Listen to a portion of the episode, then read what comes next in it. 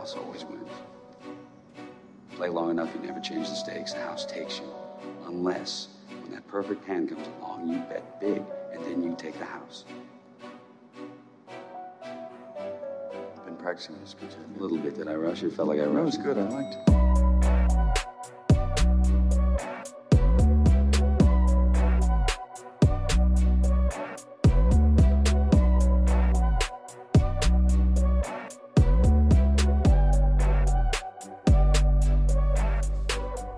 What's up, everybody, and welcome back to the Big Easy Bets podcast. I'm your host, Logan, and with me in the studio, Nick Von Brick. What up? With us on the ones and twos, Joseph Ascanning. What it do? This is episode 166, college football week seven, NFL week six. We got a lot to recap, a lot to break down, and a lot of games and a sneaky good slate this week. Uh, I like the board a lot. I have more NFL plays than I do college plays, which is not common, but I think I've got about seven college football plays. This is a unique week because we this is our away game for the Saints trip. We're going to Houston.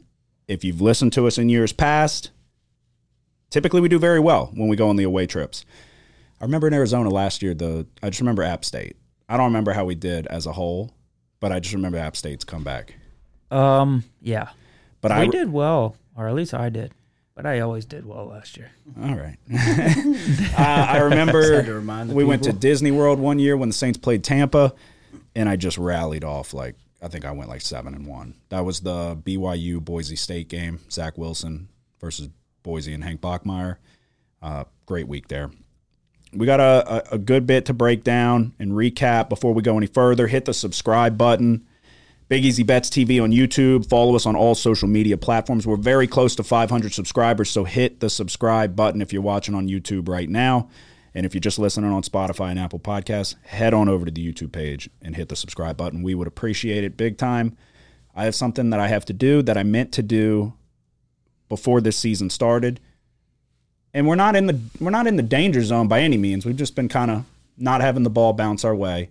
Um, luck hasn't exactly been on our side. That's what we were talking about the other day. Just in a lot of these close games, the ball hasn't really gone our way. It's because I forgot. We talked about it. You saw that I was carrying this around in my wallet. I said I was going to rip it up and break the curse that's been following me once and for all. so, this, which you can't even tell anymore uh, because it's been in my wallet since 2017, is the first sports bet that I've ever placed on the New Orleans Saints at 60 to 1 odds to win the Super Bowl. Joseph was on it as well. His money was part of this ticket, as was Alex. I went to Vegas for my 21st birthday at the Venetian. Shout out the Venetian. Um, started out 0 2 that year, rallied off eight straight. I remember like it was yesterday. And then I vividly remember the Minnesota Miracle when Marcus Williams couldn't make a tackle. Um, and then I watched my hopes and dreams get ripped right out of my heart. Um, so I said I was gonna. It's been with me in my wallet ever since. And things, uh, there's better luck that could have been had. So I don't even, I don't even feel good doing it. But I mean, you can see how worn down it is. It's, it's, it's like receipt paper at this point.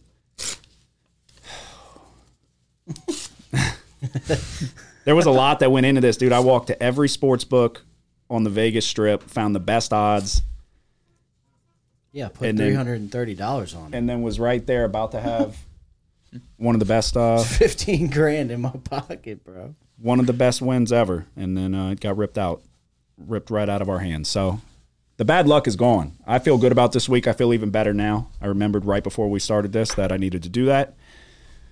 So I, I feel like a weight's lifted off my shoulders, but not really though, because I have a fucking pinched nerve in my shoulder. So and it sucks bad. I've been battling through some. Uh, I've been battling through some neck pain. Um, but I'm ready to get after it this week. Saints dominate the Patriots 34 to nothing.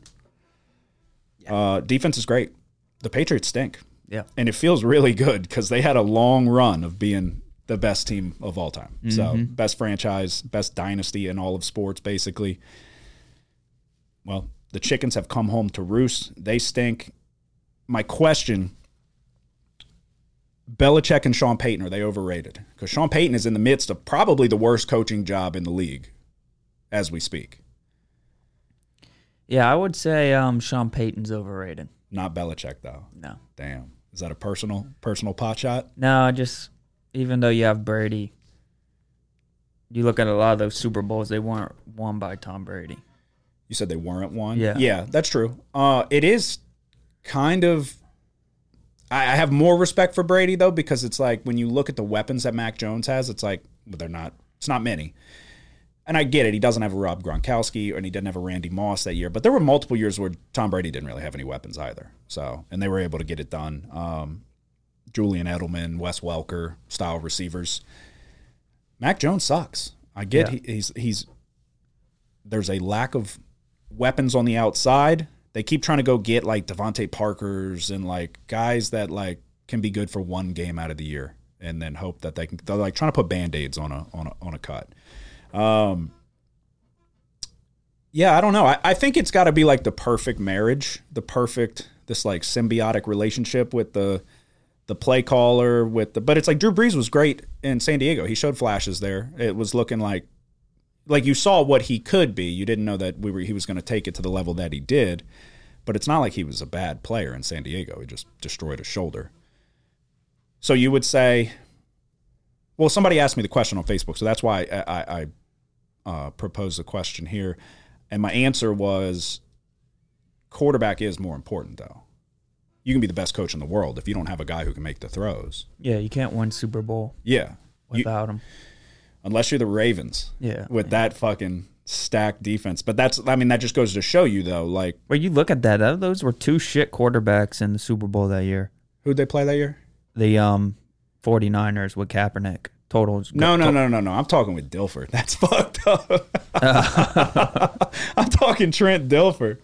Well, Joe Flacco. That's when Kaepernick was taking the league over. that. ah, get the fuck out of here. he would okay. Kaepernick got figured out. He did, but it, but that year though, they I mean, he was able to fucking. If the lights didn't go out, they would have been destroyed. yeah, I'm talking Trent Dilfer. I thought we were talking the recent one. No, I'm talking the guy that went like ten straight games without throwing a touchdown. Yeah. But yeah, anyway, quarterback's definitely more important. So it's a one off basically to see a team with a horrible quarterback actually go ahead and win. Um, but Sean Payton's putting forth a horrific. I mean, he's getting played by everybody too. It's not because he decided to. You had to know what you had in the locker room when you make those comments about Nathaniel Hackett and the Yeah, worst coaching basically got job to ever. pick where he wanted to go. Yeah, and but then he put an immediate target on his back, and then you lose to the Jets with Zach Wilson, and you've got Robert Saleh running up telling him to stay humble. You saw that? Whenever they got to midfield, he shook his hand. He said, "Stay humble," and Payton hit him with one of the hard shoulder slaps. So he he, I mean, and then in the post game interviews, he didn't want to hear anything about it. It's like I already answered the question. Like he he doesn't want any of it. But it's like you it's weird. I kind of enjoy seeing it because it is. He kind of he sold out. He sold us out. He gave up on us, left us with Dennis Allen. Needed time away for six months, and now he's ready to get back in the mix. Um, you kind of get what you deserve a little bit. So, uh, what else? But yeah, Saints look great. Thirty-four nothing win. Defense fantastic. Pick six for the Honey Badger. Always love to see that. Patriots stink. We're going to Houston this week. We'll get into that obviously, but um, I want to see it again in terms of offensively. I wasn't blown away. We did use motion a lot more. Um, Nick Underhill and his people pointed that out that that we use motion none at all. Prior to last week's game, it was the lowest in the league. Which it's like, why would you not want to get a feel for if the defense is in man or zone? And then we came out and we used it a shitload. So and, and Pete Carmichael said that's on him, and he'll. It's like, what are you just getting lazy? Are you just get? What do you mean? You, why are you not using it? Oh shit, I'm not using motion. He's like, that's strictly on me. I need to implement it more. What do you? Why have you not? Yeah, it's not like you're running. Just fucking tell Olave, hey, ro- run. Let's send Olave in motion. Uh, speaking of inept coaching, what happened with the Miami Hurricanes? Did you see it? I heard about it. the crazy thing is Mario Cristobal's done this before in 2018, I believe it was, with Oregon. So they had sub 40 seconds on the game clock. It's third down. You can kneel it and you win the game. He ran it and he they fumbled. And then there's this improbable two, three play. I think it was two plays with like seconds to go. Um an improbable turn of events and Miami loses. What how does that happen? I don't understand. He said like that's strictly on me. I got to be better. I don't even get like there's no excuse. There's no you can't even say anything. It was Georgia Tech with Haynes King. Mm-hmm. Great ball that was nearly tipped. Just as like the series of events, the the game of inches type of thing. Like the series of events that had to happen, and then a slow mo replay actually looked like the guy's elbow was down as the ball was getting ripped out. Uh, I thought he was down when I saw a clip of it on Twitter, but great throw that was nearly tipped, and then Haynes King rolling out to his right throws a fucking dime to walk off win against Miami. The players on the sideline, like, what the fuck are we doing? Literally saying that. How do you do that? And actually, they showed a video where it was like the offensive line coach, and they said apparently this guy's like Cristobal's right hand man came running up, yelling at him, knee, knee, knee, and he still sent them out, and they they ran the ball and got it stripped. If if sending ten guys on the field with your defense, like Marcus Freeman did, was a fireable offense, this is a fireable offense. I mean, you got nothing. I mean, I don't even know what to say. I don't understand how you do this as a as Yeah, a there's no excuse for it. I mean, Division One collegiate football coach. it's why you need Yeah, if you can. yeah. You guarantee yourself a victory. Mm-hmm. Um, that was crazy. I, I think I don't even know what you do. Some it's like you kind of have to just get rid of him. What do you do? Does he lose the locker room? Yeah, it's tough. Because I was thinking about that this week with their matchup against North Carolina. It's like, what what do you expect out of Miami now, where they were looking good? They were an undefeated team. Yep. A game's closer than it should have been, and they should have won. But The good thing is the season's not over with one loss. Um, but your room for error is gone now against a game that you did enough to win. You just have to kneel on the ground. Like if you're the quarterback, Tyler Van Dyke, maybe say, "Hey, wait a second. We can just I'm going to not hand it to him and just take a knee and look at the coach funny." We should have definitely not ran that. I don't know. I thought it was crazy. Um, Shedeur Sanders with his watch. You saw a celebration uh uh against uh it's his it's his thing. He runs up to the crowd and shows them his watch, which is such a corny celebration if you ask me. You're playing Arizona State. They're a 1 and 5 football team. You just beat them on on a last second field goal. So you march into TCU and get a dominant offensive showing, win. Now you're barely squeaking out wins against the likes of Colorado State and Arizona State. Why are we showing the watch? Like, yeah, I don't know. why are we why are we doing that? It's getting a little played out, and it's going to kind of turn it's going to turn everybody against Colorado a little bit because you're now now you're not doing it against TCU and uh, Nebraska who are all talking shit to you because y'all are the underdogs. Now you're like doing it to the people that you're supposed to beat, and you're barely beating them. And then you're flaunting your watch. It's just it's going to turn people off for sure, Yeah, so when they play somebody worth it, damn, they get fucking destroyed. Yeah, USC, fucking Nebraska would have had them if Jeff Sims could hold on to the ball. Uh, Oregon, back to back, USC, Oregon. Um, which, granted, USC's defense didn't exactly put forth the best showing. The Cowboys stink, which that would fall under our recap because I was on them. Um, I had said that I felt like the Cowboys possibly could have been the best team in the NFL. Then they proceeded to go out and lose to the Cardinals and get skull fucked by the 49ers. That was like a demoralizing throw in the towel type of game. Mm-hmm. Dak Prescott, three picks. Um, they stink. That was bad. I don't even. Do you have any thoughts on that? Um, I yeah, I guess it's a little bit surprising how bad it was. 42-10. Yeah, yeah. I was on the Cowboys, But yeah, I've never been a big believer in Dak. but you would think with that defense and Pollard, Pollard holding it like a loaf of bread, fumbling inside the ten yard line. Great play by Fred Warner. Did you see? Did you? Were you watching? Yeah, in the beginning. How does that fucking football stay in bounds? Yeah, that was I was was like, wild. you've got to be kidding me. Hits off the dude's leg as it's about to go out of bounds, and then tight ropes the sideline, and then the fucking gigantic D tackle lands on it perfectly. There's a fucking millimeter before he touches the white, and he recovers. I'm like, you have got to absolutely be shitting me. That was ultra frustrating. Um, uh, I'm, I'm going to touch on Notre Dame. I had that written down, but that'll fall within my recap. And then, um, oh, last thing I have.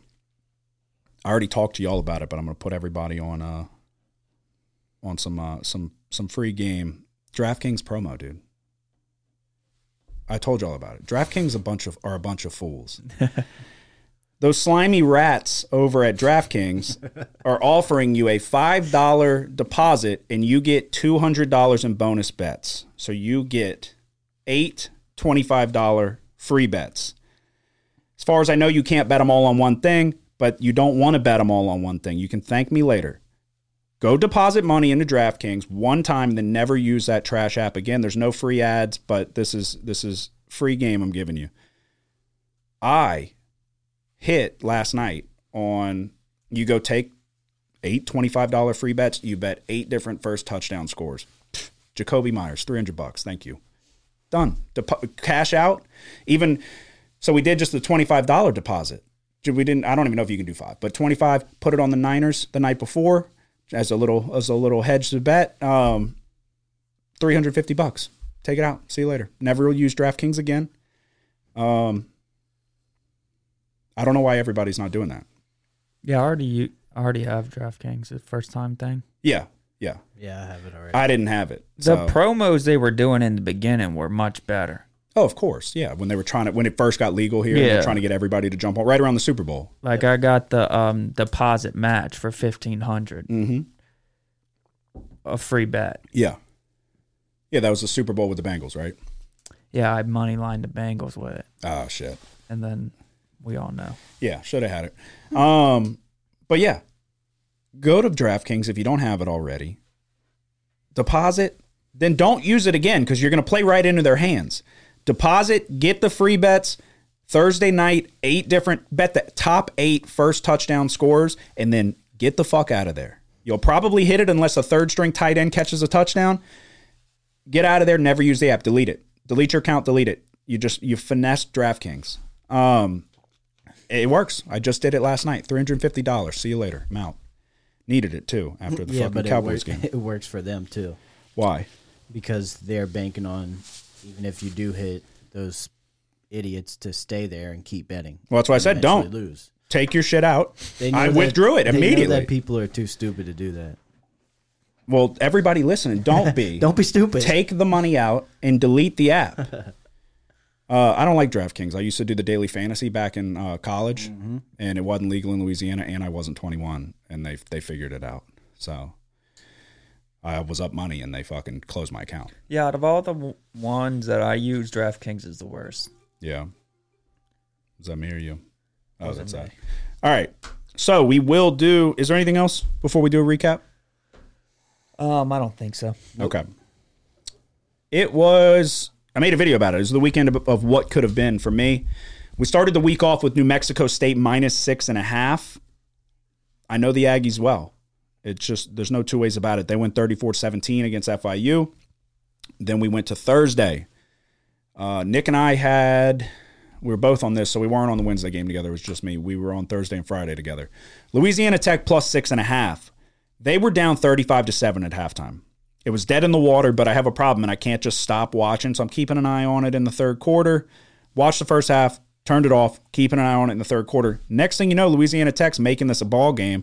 They score. We need a stop. There's two minutes to go. Uh, if we can get a stop and a score, then we got a tie game. It's 11 at night. I got to get up for work early, but here I am watching on my phone as they stop them on they stop them to fourth and short, and then I think it was a false start. So then Western Kentucky has to punt. It was like all of these things that were going our way. Louisiana Tech gets the ball back, and at this point, I've already been invested for another hour. I should have been asleep long before this. First play, I think it was t- uh, interception. Done deal. Rip your heart out. Louisiana Tech plus six and a half. They lose by seven. If you defensively, whatever adjustments they made, let's try to make those on the fly next time in the first half. Because again, 35 points given up in the first half, zero given up in the second half. So Friday, my lock of the week, Nebraska plus three and a half. It was 20 to seven, but Nebraska dominated this game. Uh, it just turned into a turnover fest, which was, I mean, let's see what the total was. It was like, I want to say six combined. Yeah, six combined turnovers, two fumbles for Nebraska on the other side of the 50. They threw a pick. Uh, but they dominated time of possession, uh, 37 minutes to 22 minutes. They ran for 160 yards. They were contr- they only allowed Illinois, which was the big thing. That's what I said: stop the run and then force them. They're going to have trouble moving the chains if you leave it all on Altmyer. Illinois only had 21 rushing yards, so um, pretty much exactly how I saw it going. I would I, I kind of wanted Nebraska obviously to get in the end zone a little bit more, but plus three and a half points. They went outright 20 to seven. That's an easy lock of the week. Fast forward to Saturday, Red River Shootout um, was extremely frustrating for us all the way around. We had we were on this game from numerous angles and we did not hit a single one. I was just on the under 60 and a half. You have an interception by Ewers, a horrible interception on the first drive, gives Oklahoma the ball basically in the red zone within the first two minutes. Uh, they score, you get points on the board right away. And then Texas, as Oklahoma's punting from the one yard line, Texas blocks a punt that just falls right into his stomach, uh, almost like Velcro for an easy touchdown. We still could have and possibly should have hit this under after Texas hit a field goal to go up by three points. We're under the we're under the total by whatever less than a touchdown. Oklahoma marches down and uh, scores a game winning touchdown. Goes over. Oklahoma covers, uh, and we were on the wrong side of this multiple different ways.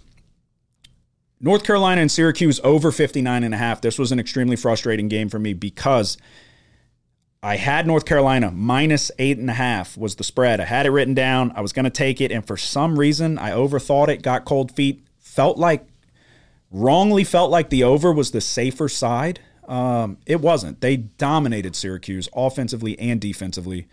North Carolina, I don't remember what it was. They dropped around 40, I think. Uh, 40 to 7. I yeah, think. Syracuse only found the end zone once, right to start the second half.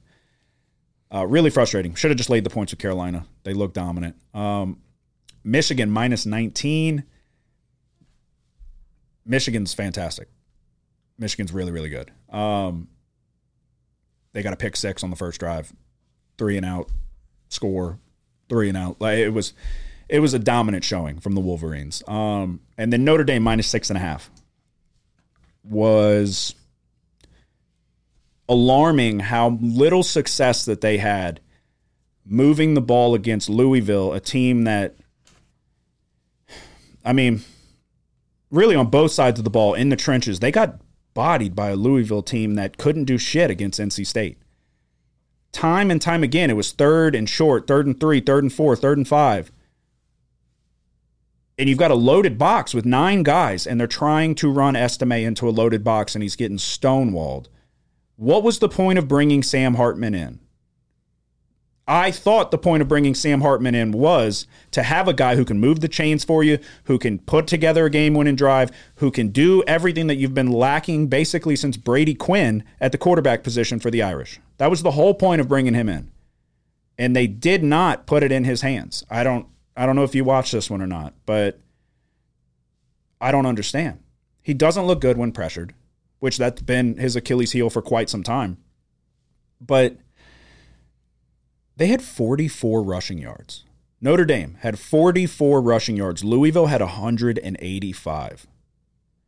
Louisville won the time of possession. Notre Dame was 3 of 13 on third down. They had less than 300 yards total offense. They were 3 of 15 on conversions down conversion downs if you add in 0 for 2 on fourth down. 5 turnovers. 3 picks, 2 fumbles. They've played a lot of games in succession, big games. So I guess they're worn out and we're getting bullied in the trenches.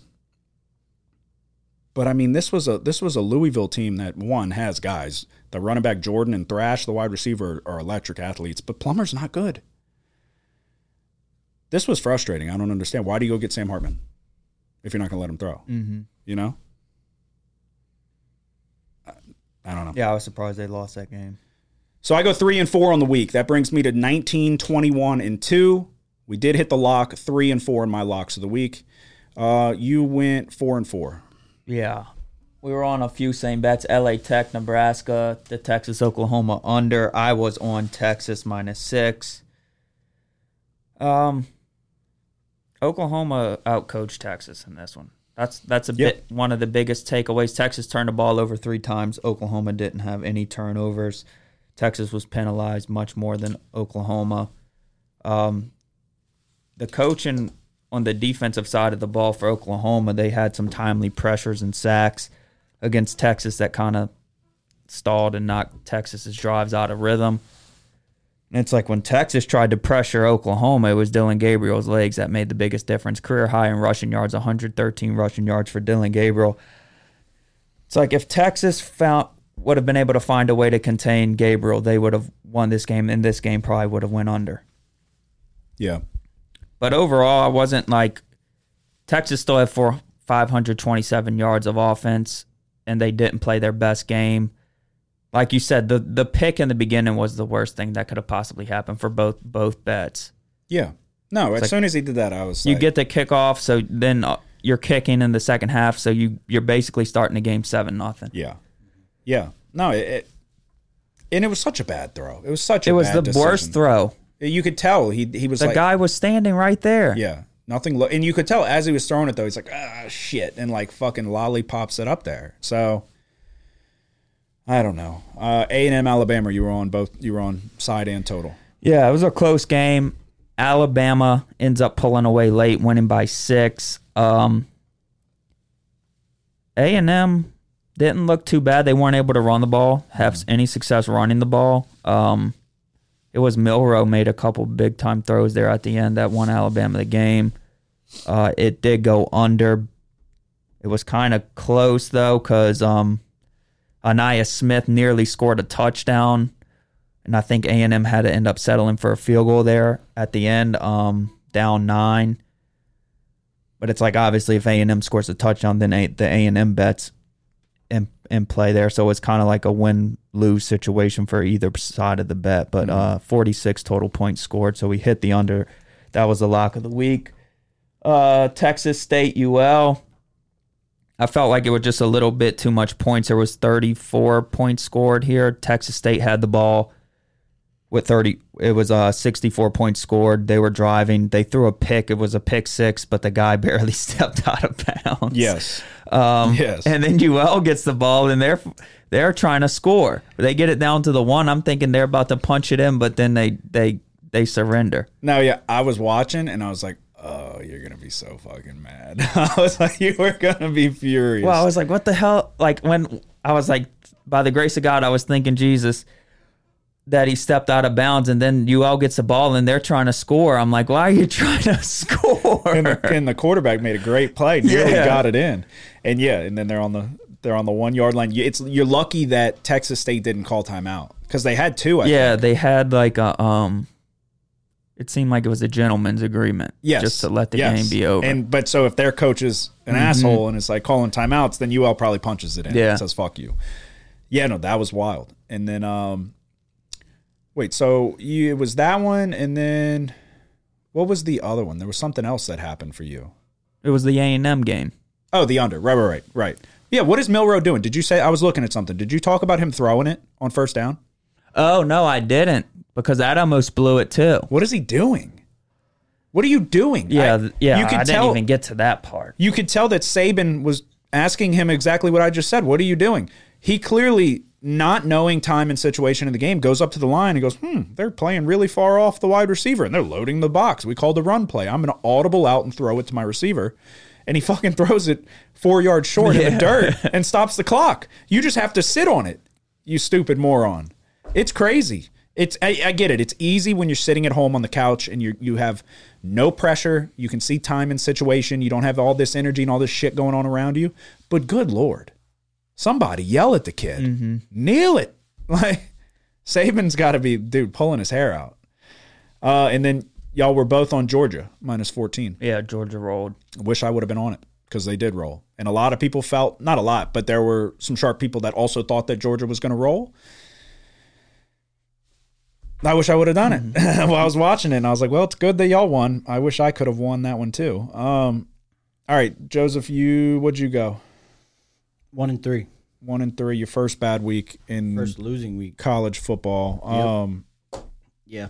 Texas, Oklahoma. but you won the lock, so that's most Yeah. important. Yeah. Yep. That was Georgia as well. Yep. Yep. Yeah, you were on. Yeah, like I said, everybody was on Texas Oklahoma. Um, y'all were see. You've been especially recently. You've been double dipping a lot of these games. You did as well, but that was the first time you did, right? Yeah. What double dip? Yeah, In Si- college, yeah. side and Yeah. total. Um, I never win both. Never goes good. it is fantastic when it does happen. Uh-huh. Though it's great. Um, just never happens. Um, I've, or yeah, I've heard it's great. I wouldn't know. Um, all right. So what was the other one? What was the other? Oh, the uh, Arkansas Ole Miss over. Okay, yeah, That one kind of that one kind of sucked because looking at it prior to giving out the pick, I was like, okay, Ole Miss or LSU over. I wanted the LSU over. I don't know why I didn't take that one with Missouri. I like Brady Cook in Missouri. Uh, I just picked the wrong one on that one. yeah, um, yeah. I mean, it happens. Yeah, LSU overs are what? Were they? Oh, it's going over like a, in their last eleven games or something. Something like yeah, ten it's games. crazy. No defense, great offense. Jayden Daniels is would certainly be in the Heisman conversation. Probably still should. Yeah, yeah, Um, no doubt he should. And then you, so you were all your lock was Georgia with Nick, right? yeah. So that brings my overall to fifteen and nine, and my locks to three and four. Okay. And Nick, you are 16, 17 and 1, 4 and 3 in your locks of the week. Um all right, did y'all power rank the top 5? Yeah. Yeah. Okay. Cuz I Talking think for college, my- yeah, yeah, yeah. Well, we can do NFL too, but I was I think I might have said both. I was more referring to college. Yeah, I Um, mean we're talking about college right now. anyway, Yeah, yeah. so. So I'll let you go first. I, I want to see where everyone's at in terms of, and for everybody listening, we're going to give you our power rankings starting at five to one of the best teams in college football. Because I have some disagreements with this top five. So I'll let you go first. Go five to one. Um, I have Texas at five still. What? Yeah, I, I think Texas is gonna win the Big Twelve and make the college football playoffs. They so. cert yeah, they certainly can. But at five, yeah, do you have Oklahoma at four? no, so you okay? I still think Texas is better than Oklahoma.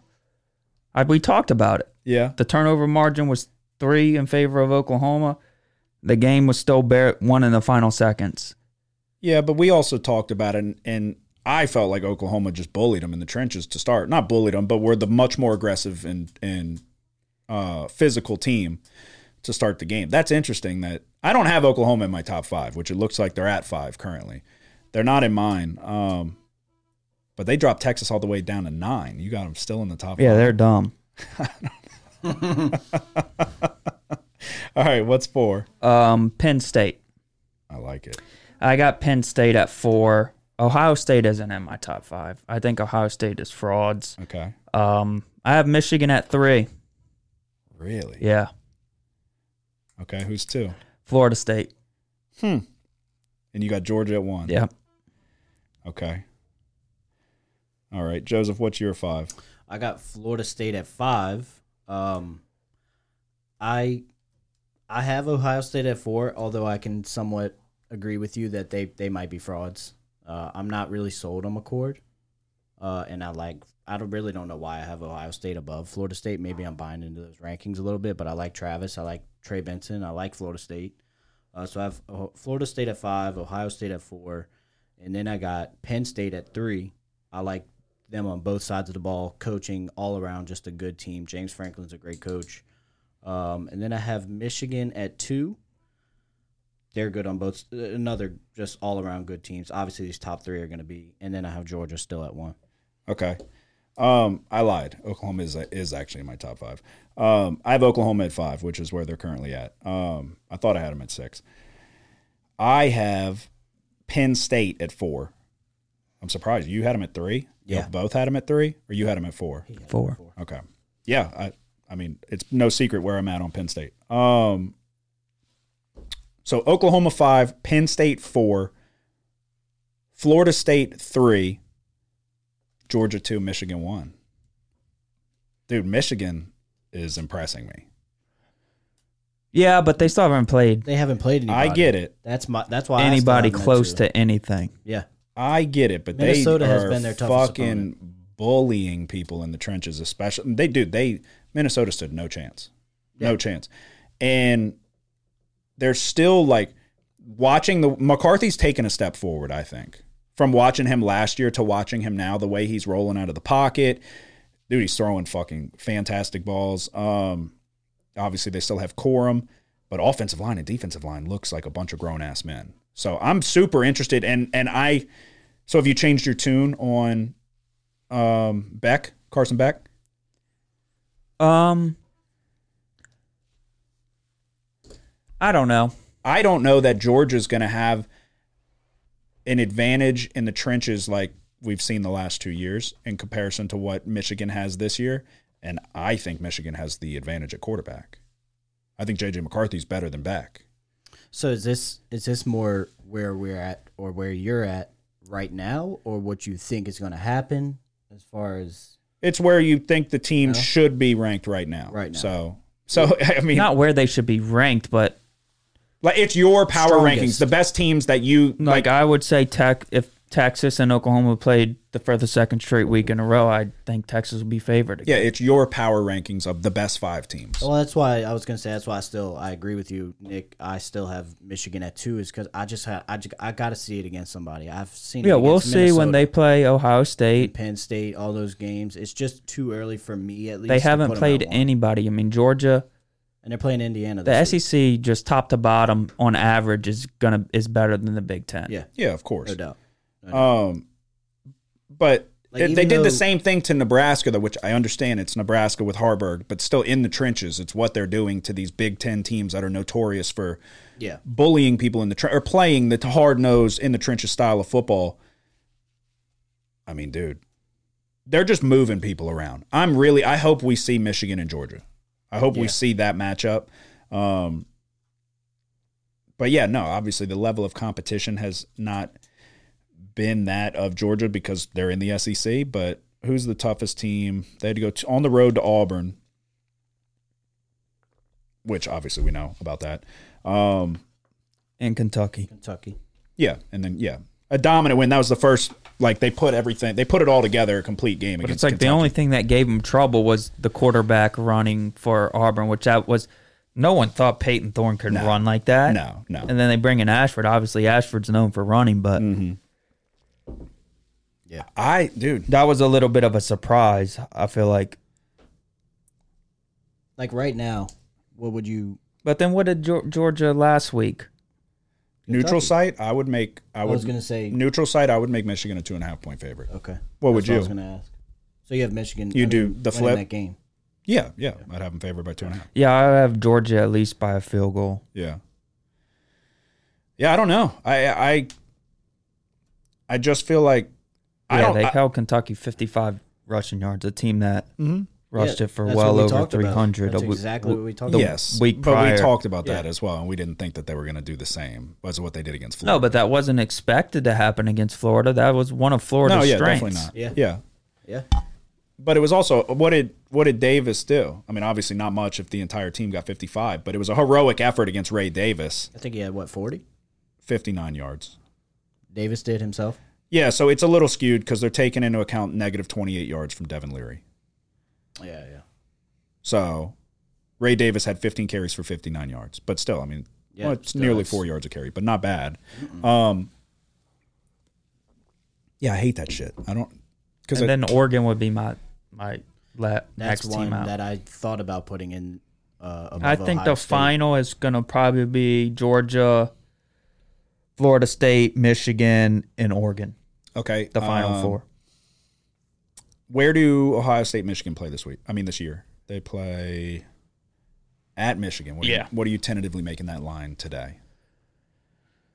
Um, eight and a half in favor of Michigan. Really, I was going to say six. It just eight and a half. Damn. Who would you take?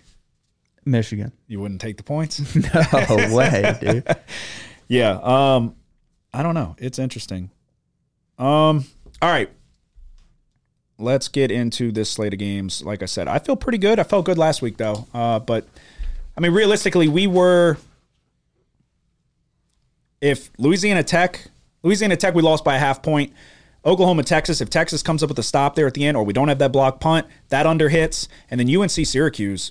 eh, If I would have just done what I wanted to do, but ifs and buts. Um, realistically though in those close games, like we talked about, we've yet to have the ball bounce our way. Ball bounces my way in that one. I'm looking at a five and two week, completely Yeah, different. and then we didn't even mention them Texas running it on third and nine and Yeah, settling for a 40 yes. whatever yard nearly 50 yard field goal. yeah, It's like if Texas is more aggressive, they continue to run clock and Texas is in position to kick a a game winning field goal with little or no time left, not a minute. before Yeah. the final. And then the under hits. Obviously Texas minus 6 wouldn't have hit, but that was the dumbest shit ever. yeah, it was. before the final field goal. You're saying? It was like yeah, Yeah, yeah, It was third and nine, and they ran it. I was like, "Are they going to try to go Yeah. for it here?" yeah, yeah.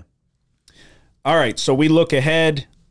Really, we look ahead to tomorrow. There is Wednesday football, Thursday football, Friday, all the way There's games through Saturday. There's games currently going on, uh, which we didn't have any action on. Thought about it, but if we did, we would put out a video on the YouTube page. Um, all right. Does anybody have a play for Wednesday? No? I don't have any plays until Saturday. Really? Jesus Christ. I'm not, not letting you get me with Thursday football again. but I am. Thursday's for the NFL. I do have a Wednesday play, though, uh, one that I feel good about. And we're going back to the New Mexico State Aggies.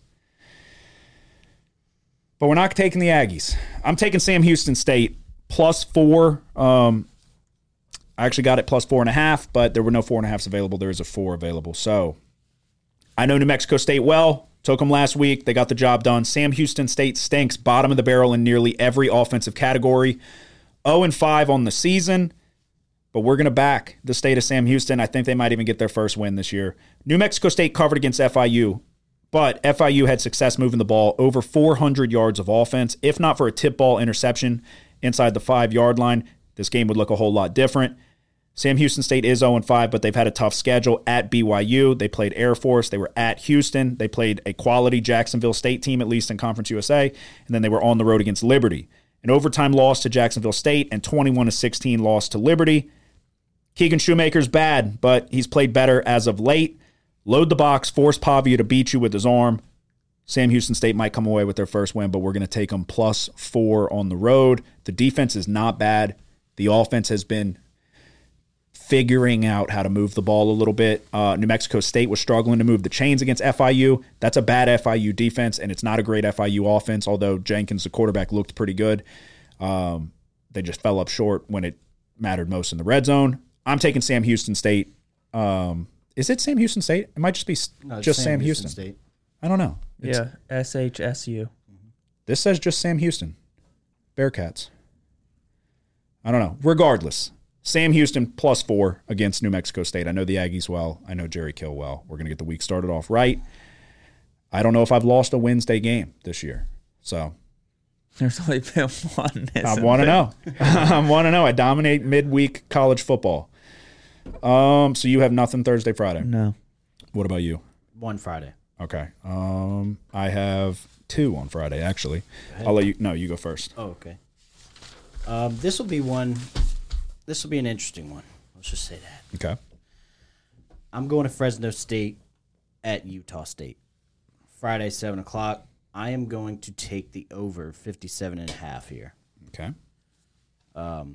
Utah State, they're coming off a solid 44 to 22 win over Colorado State. Uh, it's a team that's averaging 38 points per game per year, but at the same time, they're giving up 32 points per game. Uh, I understand it's tough, tougher level of competition than they're used to, besides their one game they had against Iowa. Um, but I expect them to be able to put up the points that they've been putting up lately against a somewhat shaky Fresno State defense. They've been playing a little bit better as of as of late as well. Um, and Fresno State, they're coming off of a tough 24 to 19 loss, their first one of the season against Wyoming, which they had a chance to go win the game at the end of it. Um, with Logan Fife, their backup, or f- however you say that, I think it's Fife. Yeah. Five. Yep. Yep. Keene, he rolled. he got his ankle rolled on during a sack.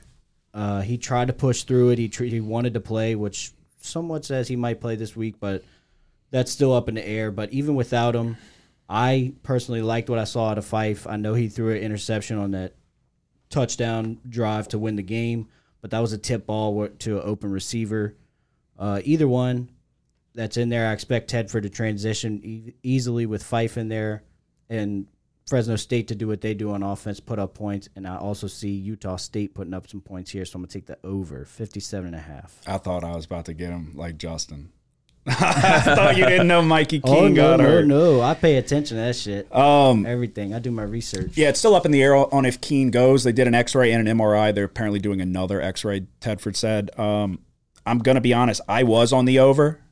That was the first bet I had uh, before I took it. I scratched it out. I'm just gonna take Utah State plus six. I, I Utah State's been putting some drives together as of late. They've scored 78 points in the last two games. Fresno defensively, uh, statistically, is great, but they have really yet to play really any semblance of an offense outside of Purdue. Not saying Utah State is a world beater on offense, but I do think that they're going to put some points up on the board. If Keene's out, I like it even more. Logan Fife has been there. He showed the ability to uh, move the chains a little bit, eh, like when Haener went down last year. But there's a reason he wasn't the starting quarterback uh, after somebody that had already been in the program. Mikey Keene came in as a transfer and uh, won the job.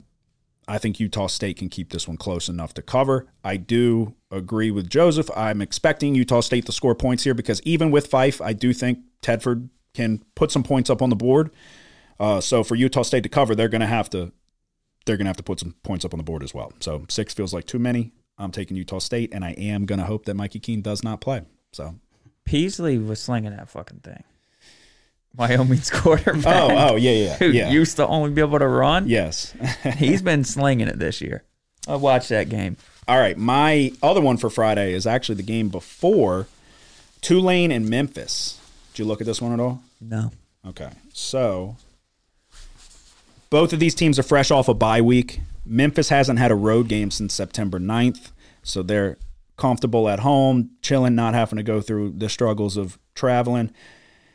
And I'm going to back them at home here. This line has grown today. Uh, Memphis plus five. The UAB Blazers put up 430 plus yards of offense, and if not for a fumble on the one yard line, they could have been tied in the fourth quarter with Tulane.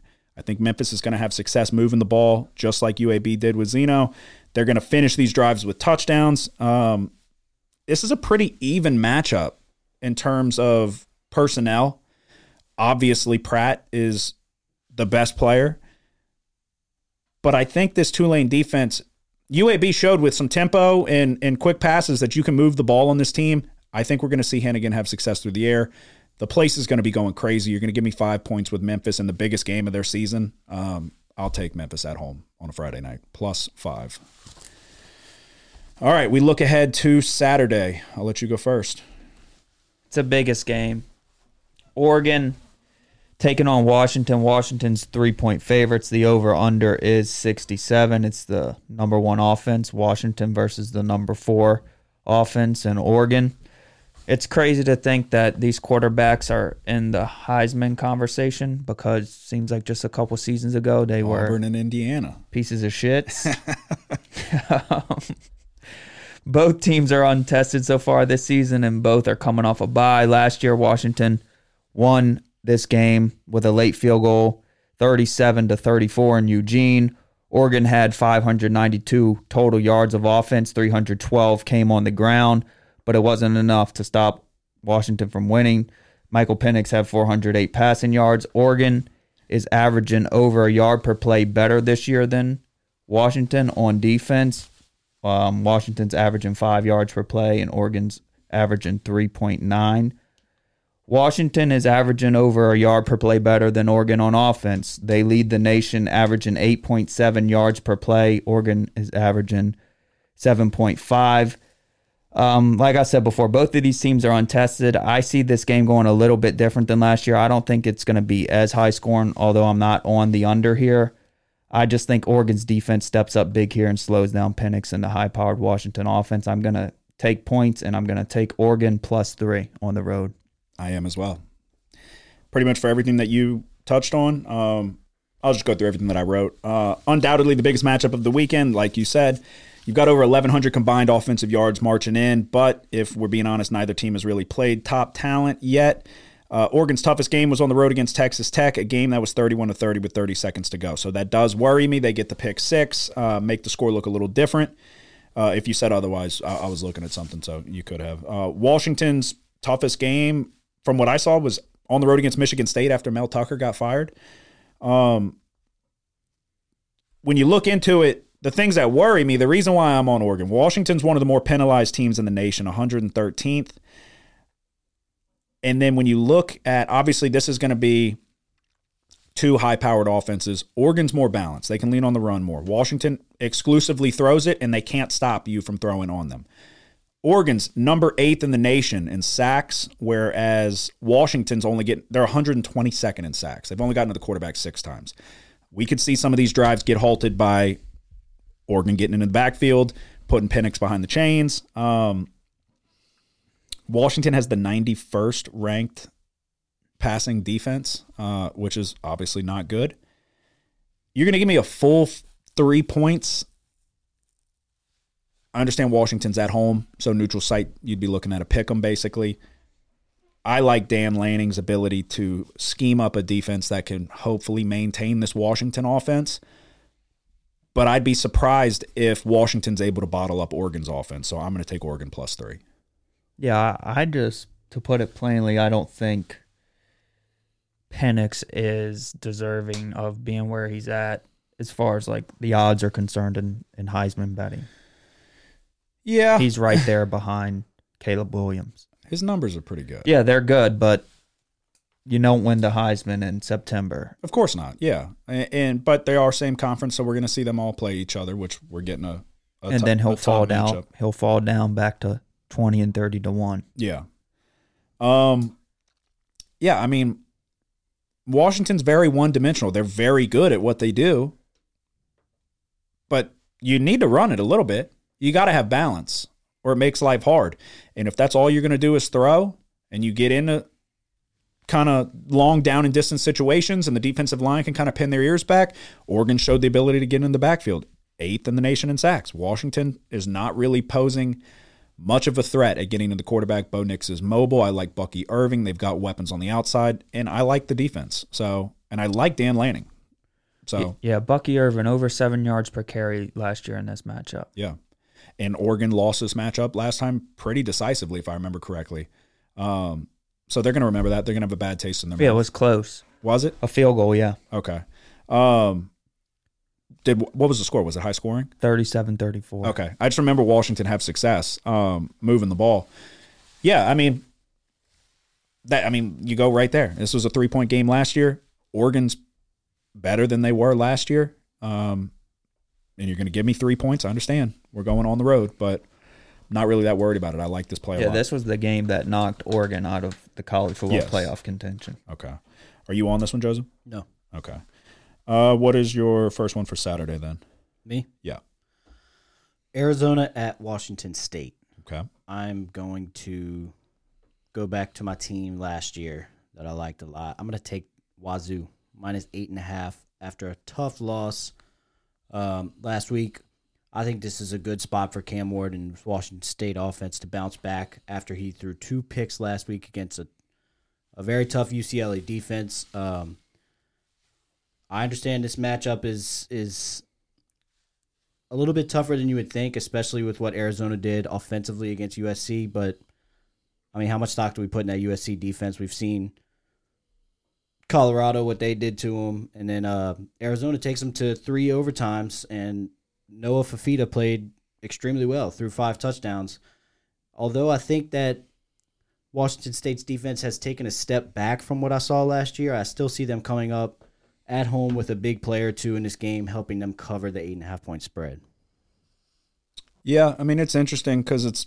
I mean Arizona's on a second oh, second road game in a row. You're just coming off a third triple overtime loss, heartbreaking loss to a top ten team in the country. Yeah. Uh, so definitely could be a letdown spot. But we talked about Arizona on the look ahead, right? So I said Arizona's not that bad.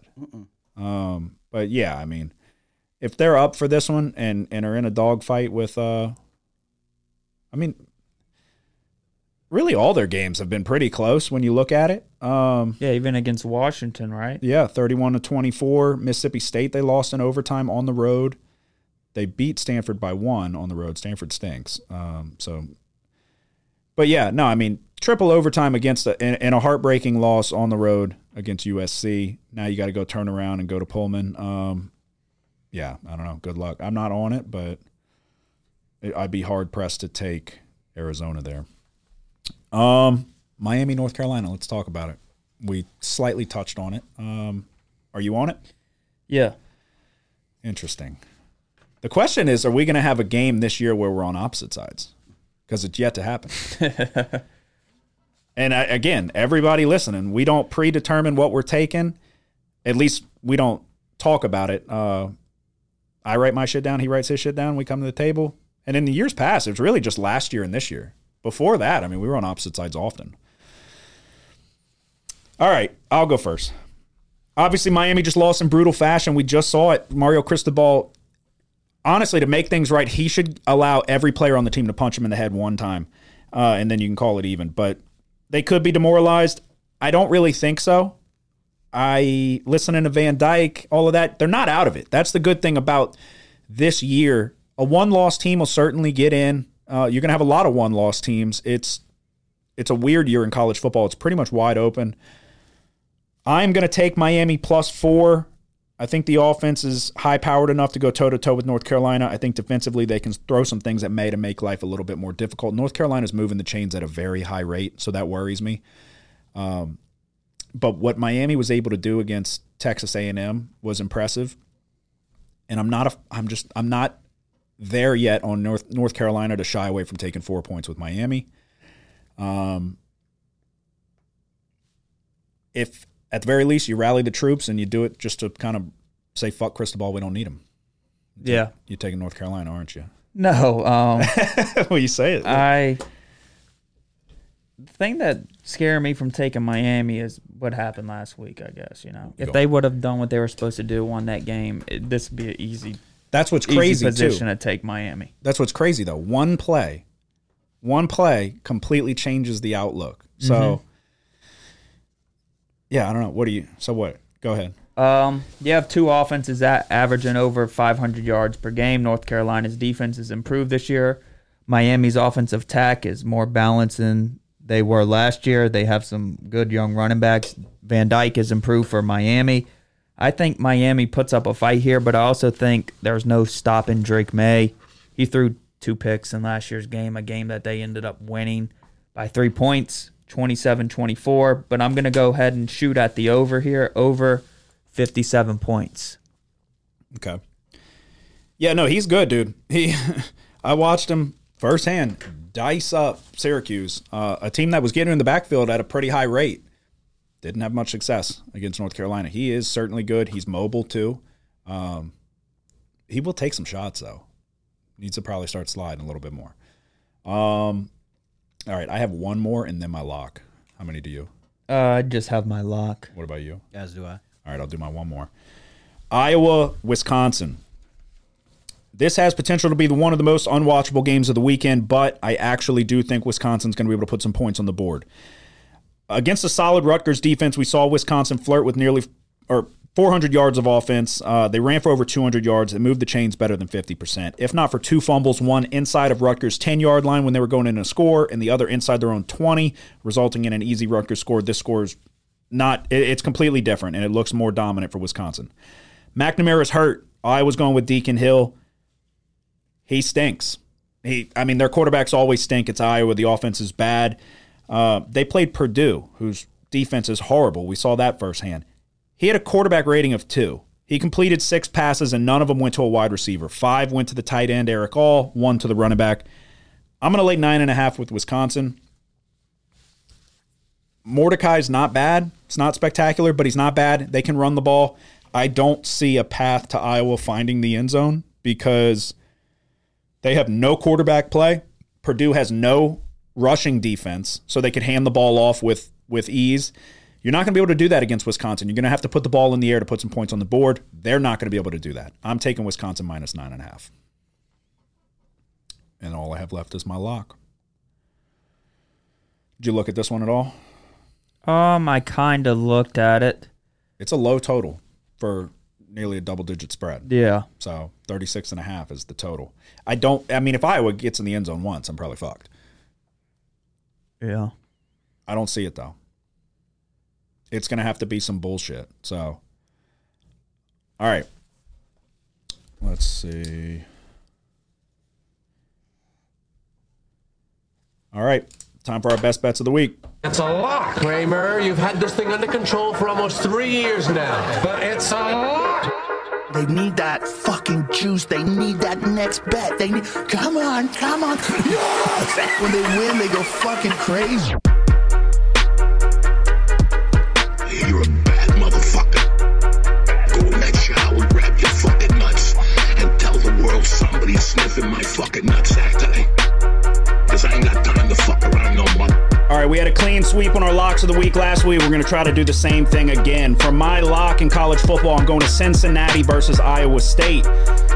I'll get right to it. I'm taking Cincinnati minus five. This is a Bearcats team that can move the ball. The issue is scoring it and protecting it. We saw them against BYU put up nearly 500 yards of offense, nearly 250 rushing yards. They were 9 of 18 on third down.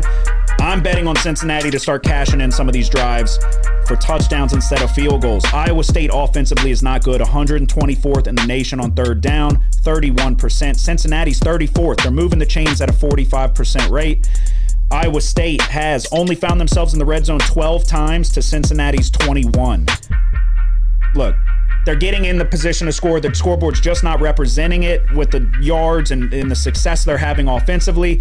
I think it changes this week. This Iowa State team's not good offensively. Their defense is okay. They have a decent red zone defense. I still think Cincinnati's going to put points up on the board in bunches. Give me Cincinnati minus five as my lock of the week. I almost took that.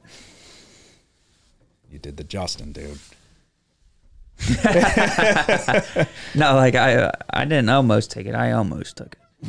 You know what I mean? All right, what is your lock of the week? I'm going to Texas A&M at Tennessee. Tennessee is three and a half point favorites. The over under is 55 and a half.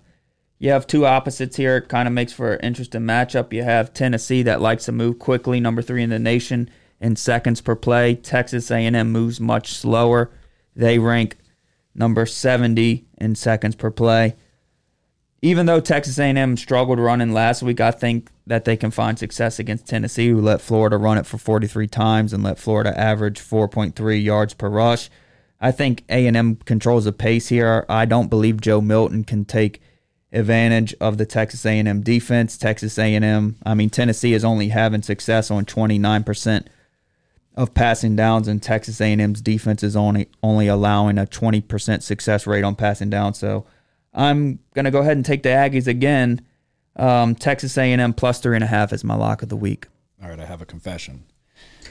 I have that bet placed right now. I had it right there. I scratched it out. I don't know why, because I just start. I'm I'm fucking second guessing things.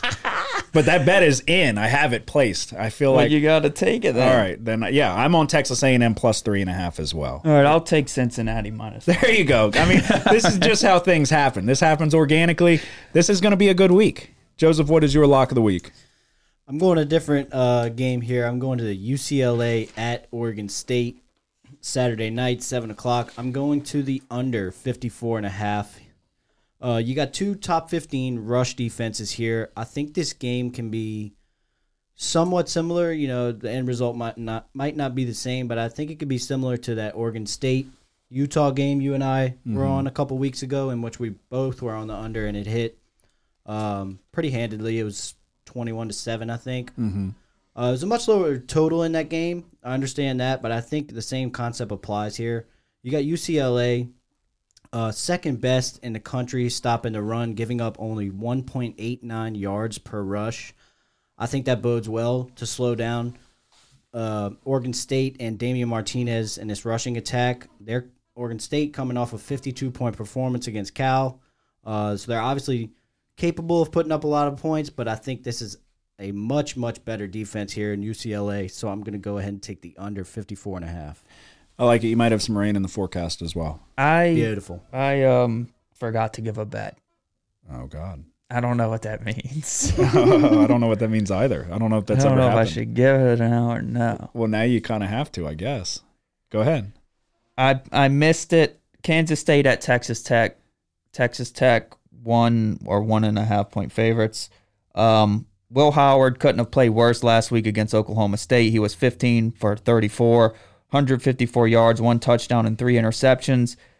I think Lubbock is a hard place to bounce back. um, to have your bounce back performance.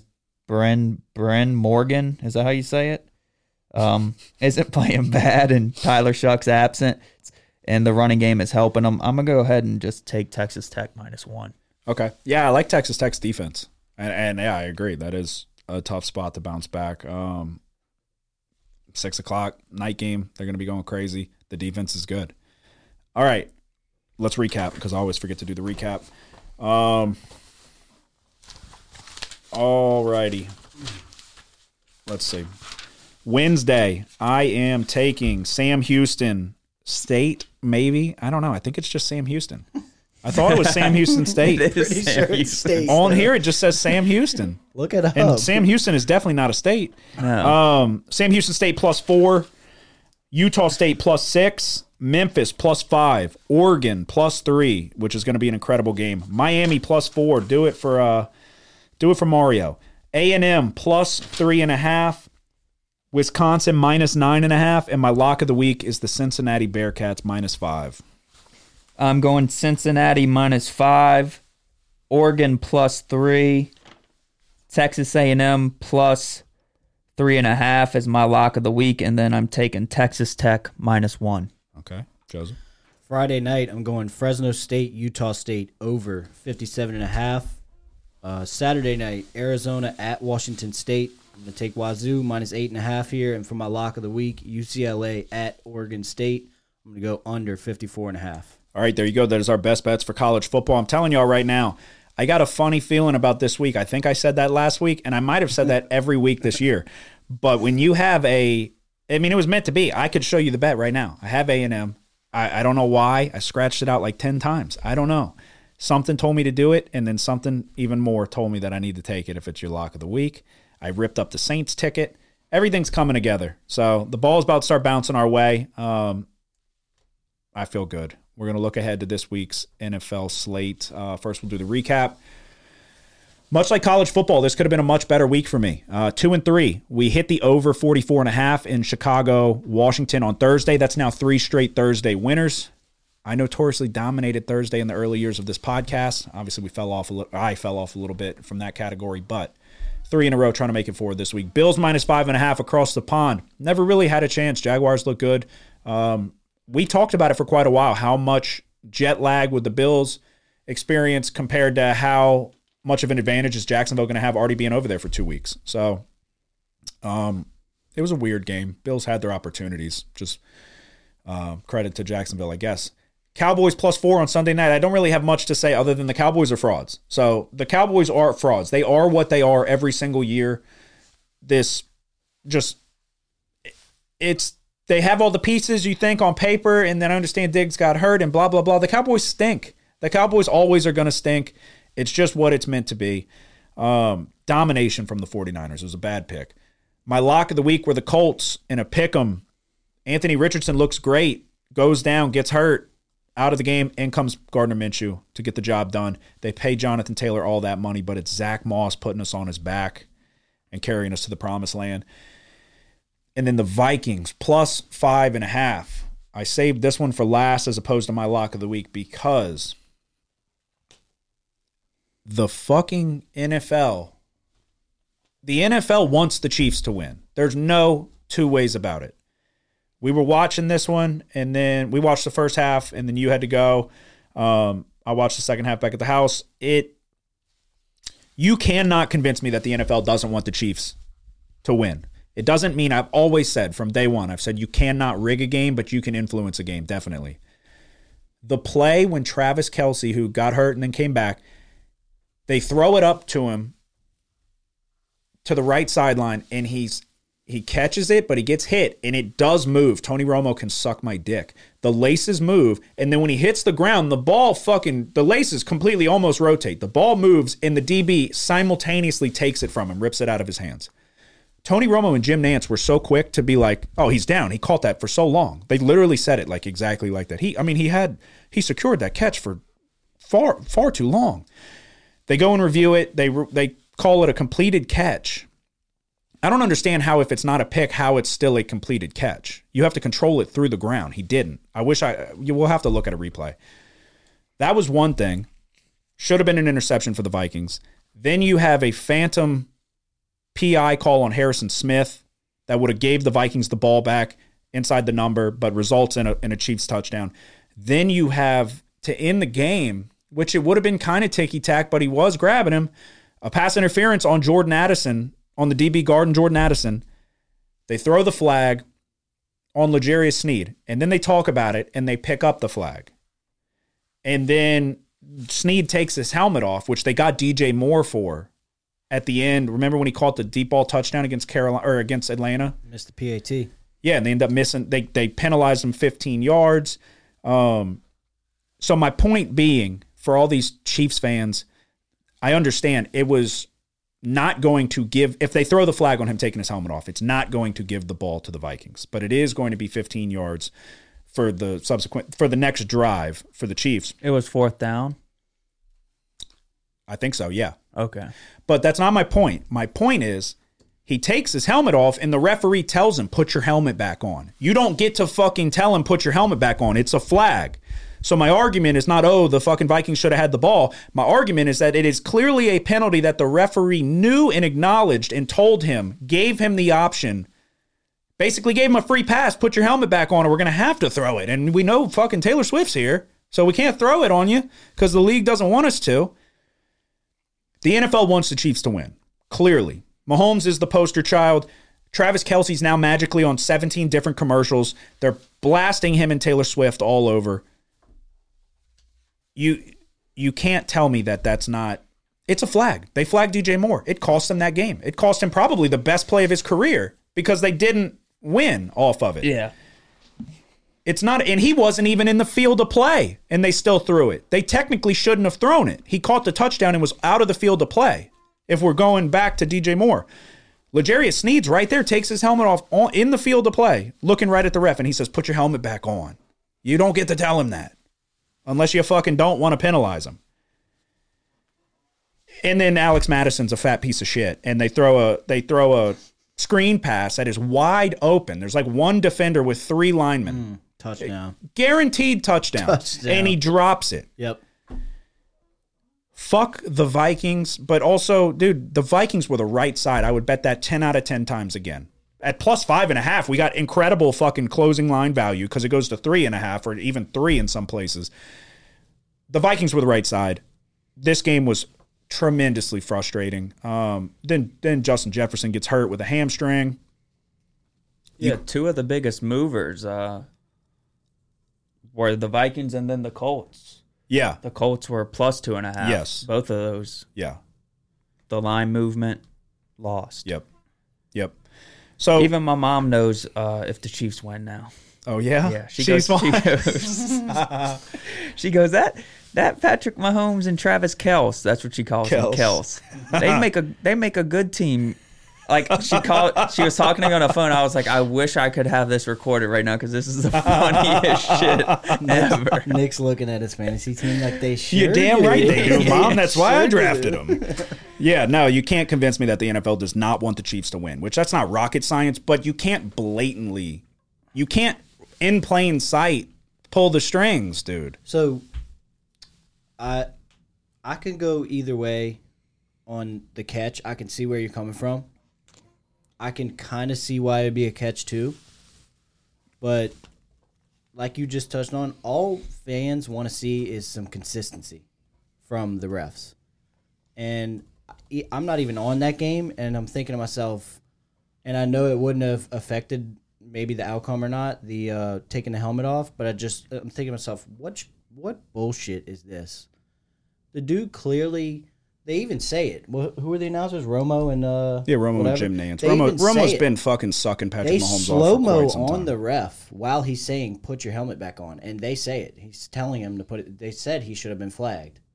I know it doesn't affect because they it, it's still the game would have went the way it went, even with that. but that flag. wasn't the final drive, though. It it does affect. well the kickoff. No, they. If it was fourth down, no, yeah, Because they that was still had the pass interference, right?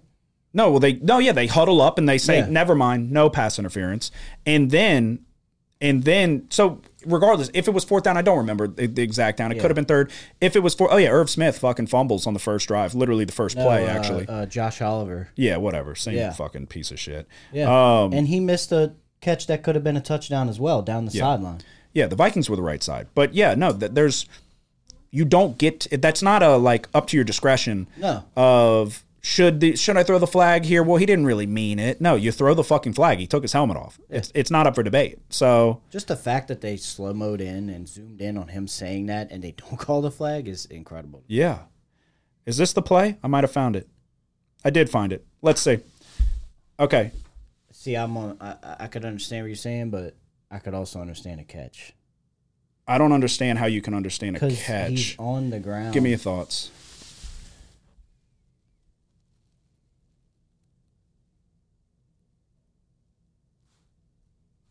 I'll rewind it for you. For everybody listening and not watching, I'm showing Nick uh, Travis Kelce's. Look at maybe I would I would need the rule. Look at how fully quick that is. And when you show the replay, the ball is moving. You have to control They it. reviewed this play. Yes. Oh, yeah. But you have to control the ball through the ground, correct? Yeah.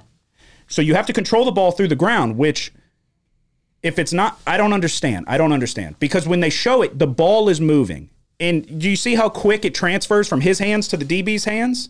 As they're hitting the ground, it goes into his hands. I'll I'm, I'll show Yeah, no, I know what you're saying. It is kind of like um a tricky though, like a tricky to call. Well, I would have to see it in slow motion too, That's- yeah, you, you need to see it in slow motion. I just don't understand. because like if he was touched with possession, one more then time. he's down. You know what I'm saying? one more time. If this was But like the ball is moving. So if the ball comes out, is it incomplete? If it hits the ground, is it incomplete? Yes. If that ball's rolling on the ground, they're calling that incomplete. He didn't control it through the ground. Yeah, You Yeah, get what I'm saying? So. Except it fucking went into his hands. As soon as I saw it, I'm like, that's a pick. That's fucking huge because they're down three points, and, and they later they go on to score on that drive. I I just don't understand. That was a bang bang play when you watch it in live, but then when you slow it down, they did. They zoomed in and slowed it down. The laces are moving, and his hand comes off of it a little bit as he hits, and it, and the ball moves but simultaneously he hits the ground and then it transfers into the DB's hand. If he just were to swipe it out of his hands, there's no way they're calling that a catch. There's no way. That was so fast. It's the Dez Bryant thing. It's a you have to control the ball through the ground. Mm-hmm. He didn't. But it was hilarious.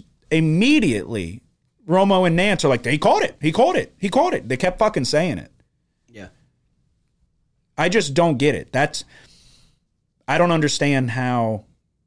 I think that's a, a certainty. If he if he transfers it over and then he drops it and it's on the ground, they're calling it incomplete. I think that's fair to say without question. That would be an incomplete pass. So what's the difference that he fucking wound up with it? I, it should have been an interception for the Vikings. I don't. I thought hundred percent as soon as I saw it. That's a pick. So I mean, you just add that to the list. They they wanted they wanted all that shit to fucking that you can't rig a game, but you can influence a game, and they certainly did, and they have against the Jets, and they've done it since fucking Taylor Swift's waddled her way into the fucking suites. So I'm over it, and I wouldn't even bet this Thursday game because I don't want to touch a fucking game with the Chiefs until further notice. So, but got to do what you got to do. Uh, two and three for me brings me to ten and twelve. Two and three in my locks of the week. Uh, you went four and one, a, a fantastic bounce back week. Yeah, Bears Commanders. Thanks to you, um, I probably would have went with the uh, Commanders, Went over by a mile. but I didn't listen to Joseph. I listened to you. um, Bills minus five and a half. We talked about it. I was also on the Bills Jags under 48 and a half. Like this was looking great. Like all unders look great until the very end when Yeah. everybody decided to start scoring. Yep. Um, but it won. Colts in a pick 'em. Baltimore, Pittsburgh under 38 and a half. Kind of the same thing. yeah. Um, Kind of like I said with those defen- that defensive touchdown. Mm-hmm. Um, but we escaped. Yep. So you go four and one. You hit your lock in the week. That bring lock of the week. That brings you to eleven and seven, two and three in your locks of the week. Uh, Joseph, you had a positive week, correct? Yeah. Is it your first? Um, Second second in a row. Yeah. Second in a row after losing the Thursday game. Yeah, Thursdays I suck, man. But I'm saying you started off with a loss and Yeah. still ended with a, a, a positive week. Why don't you just take what we take? Yeah. Two I don't know if unders. you've noticed, but we've won three in a row. I'm four and one this year. Oh, you want me to just switch up everything I have? Probably. last minute. Yeah, you probably should. Yeah, and then y'all give me shit for it Well- live while we're doing it. Yeah. No, yeah, that's yeah, true. yeah. you but know to it be is. a winner, that's all that matters. Yeah, um, Commanders. Uh, yeah, that happened. Um, Saints, Pats, under. if any points were scored by the Patriots, that probably doesn't hit. Yeah. Um, But you And then- nailed it. yeah, nailed it. That's what I call it. Thirty-four nothing, I think. um, and then yeah, we touched on the lock that Nick and I shared Yep. under 38 and a half. So again, clean sweep in, on our locks of the week. Uh, that is never a bad thing, no matter what. So we will turn our attention to this week's NFL slate, and I have a lot of games, but like I said, that Vikings game against the Chiefs pissed me off, man. I wouldn't touch the Chiefs unless you're going in favor of them. I wouldn't touch the Chiefs for the foreseeable future. But here I am, taking the to. motherfucking Broncos plus 10 and a half on prime time. Bronco country, let's ride. Sean Payton is the laughing stock of the league. Russell Wilson's actually not playing that bad, but goddamn, the Broncos defense sucks. Sean Payton sucks. But I'm taking the Bron. I don't even want to hear y'all take the Chiefs because I already know. I, I so I was just that's why I'm just getting it out of the way. I'm taking the Broncos plus ten and a half, and I'm going four wins in a row on a Thursday night. You scratching something out over there? What you scratching? Uh, he's pulling him in. Were, are you taking the Chiefs? I don't know what I'm taking. What you chose? Oh, dude, come on, bro. Take them if you're gonna take him. You did it. I last don't know. week. I didn't scratch anything out. Well, it turns out you should have taken them last week when I said don't, or I didn't say don't, but you. Nick waits till you go to make his Thursday night picks. He doesn't have a Thursday night. No, pick I right always have one. He remembers. for He this remembers the early years of the show when I used to dominate Thursday. But those days were behind me. But now we're back. This is one of those prime time. It's a 47 and a half that, that they're expecting either the Chiefs to fucking run it up on them or the Broncos are going to go toe to toe. And I think we see the latter. Yeah, Russell Wilson's not playing that bad. Let's give Jerry Jeudy the ball. Uh, they've got speed on the outside. Chiefs defense is good, but like I said, I, I mean, let don't get it twisted. The Vikings defense is fucking terrible. They had multiple drives. The Chiefs had multiple drives extended due to penalties that weren't really penalties. Uh, it should have been a turnover, in my opinion, like the play we just broke down for quite a while. They only scored 27 on the Vikings. I'm not saying that's a, a fucking walk in the park, but the Vikings defense is bad, really bad. In comes the Broncos defense, who is bad, really bad. But, um, I don't know. I don't know. I don't know. This is the toughest one. What, You're taking Broncos? no, I'm gonna take the under 49. Mm, I see. See, that's what I was saying. At approximately I thought you were talking about college. 130, I believe it was at 49. Okay. Um, You tell me. under. I God, it's tough. Yeah, I'm, I'm looking. I'll, Um, I will take under 47 and a half. Got a little bit of weather in this game. you can have a 48. Yeah, I'll do that. Okay. I'm gonna take under. It's a primetime divisional matchup. Uh, you already touched on it. Denver's in shambles. Sean Payton's on the sideline screaming his ass off at Russell Wilson. Um, I think Denver's going to struggle offensively. Uh, I know that doesn't bode well for your, your plus ten, but You can Touched think on whatever it. you want, Joseph. I've you touched on it. three They- Thursdays in their, a row. Their defense, the Chiefs' defense, Chris Jones and company, I think they'll create havoc in the backfield. Uh, there's a 72% chance of rain, scattered thunderstorms, and uh, 24 mile an hour wind in the forecast. I think points will be hard to come by here. which would make it more difficult to cover a double digit spread. Yes. Um, yeah. Except Do it. No, everybody talks about the Chiefs performing below expectations, but they still rank seventh in total offense in the NFL. The Broncos defense ranks 32nd, one of the worst defenses of all time, giving up 450 yards per game. 470, I see here. Yeah. So Take them. I if I were were to bet the spread, I would lay 10 and a half with the Chiefs. And you were going. But I'm going to take the Broncos team total under 18 and a half here. Chiefs defense ninth in, in the NFL. It is no, it is good. That's like we were talking about. It's a given. Like oh, Chiefs good offense, fantastic offense. Um, this is a new look. I mean, they got McDuffie, they got Sneed on the outside, they've got um, Bolton at linebacker who's been banged up. I don't know if he's going to play. He is questionable. Uh, but they've gotten guys, Karlaftis on the on the they've they've drafted well on the defensive side of the ball. Obviously, knowing that Patrick Mahomes is a fucking superstar, and you pair him with Kelce, then you can put bombs around him and still put points on the board. But Chris Jones, I mean, they've they've got they've got some talent on that defense, and it's definitely. I mean, they're only giving up 316 yards a game, so I'm going to take the Broncos plus 10 and a half. You just wonder where they're at, you know. The Broncos, Yeah. What are they But say? Russell Wilson quietly is not playing that bad. He's got over 1,200 yards passing, 11 touchdowns, two picks. Remember, he was turning the ball over like crazy last year. Not so much this year. Um, he's got more touchdowns and less interceptions than Patrick Mahomes. Yeah. Take that. But they're opposite in records. Oh, of course. Yeah, because the Broncos defense gave up 70 points.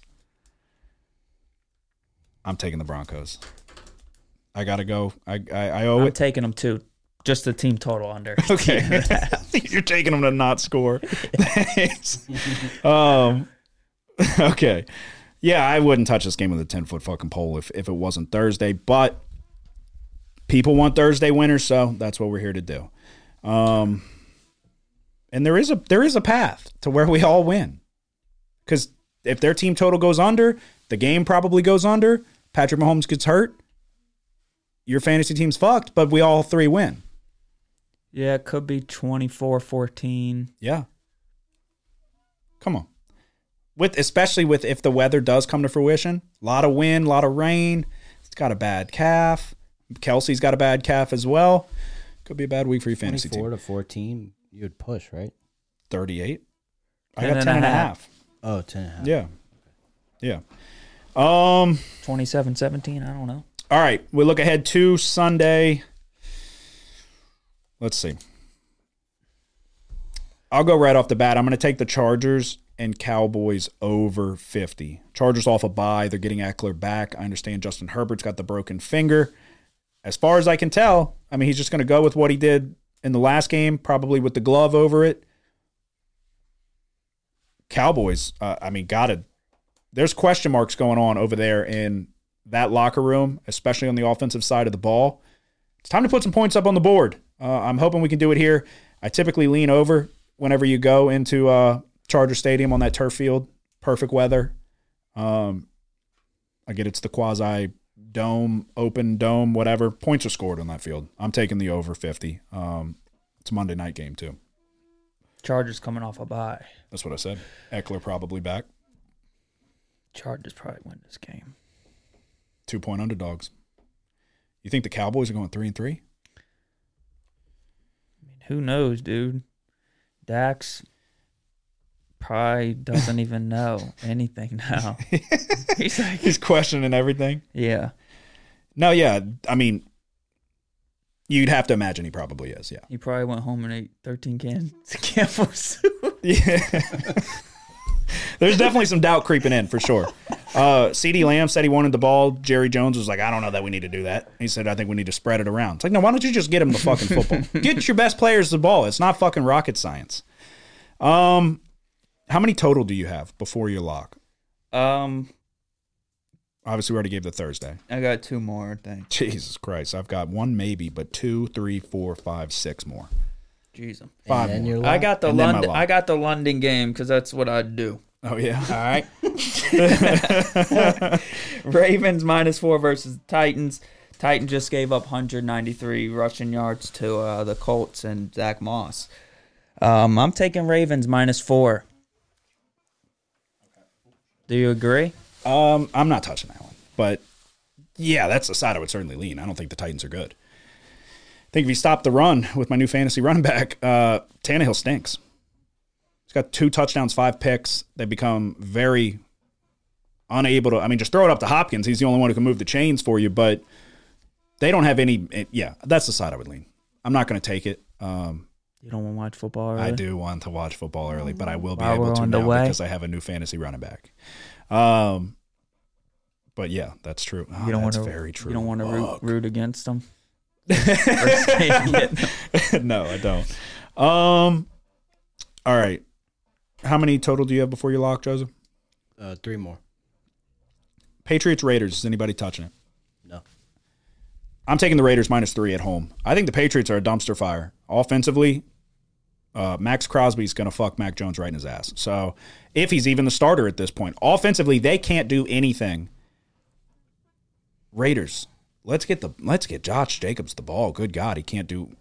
He's having a horrendous season uh, so far, but they've got weapons on the offensive side of the ball.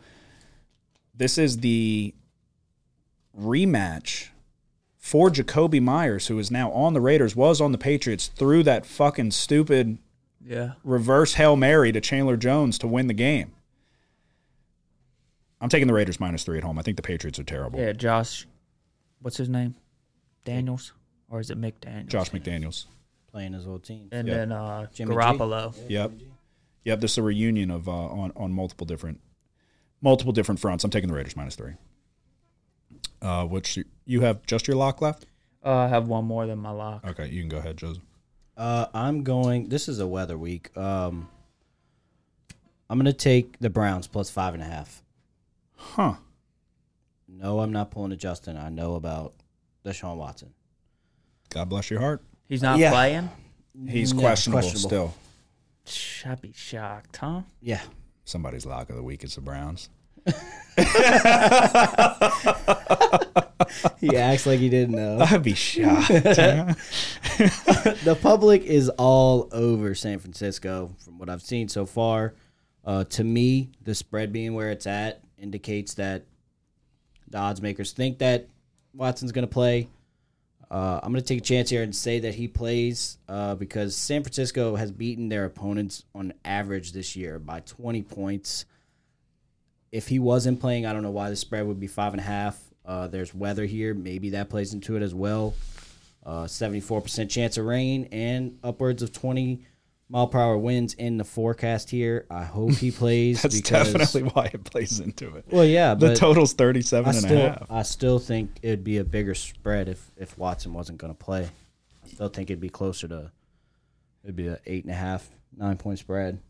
Um, yeah, I don't know. I mean, with the total that low, uh, It's harder to make a big spread. I mean, I, I get that. I mean, this is going to be a defensive battle, and this is going to be a run the ball type of game.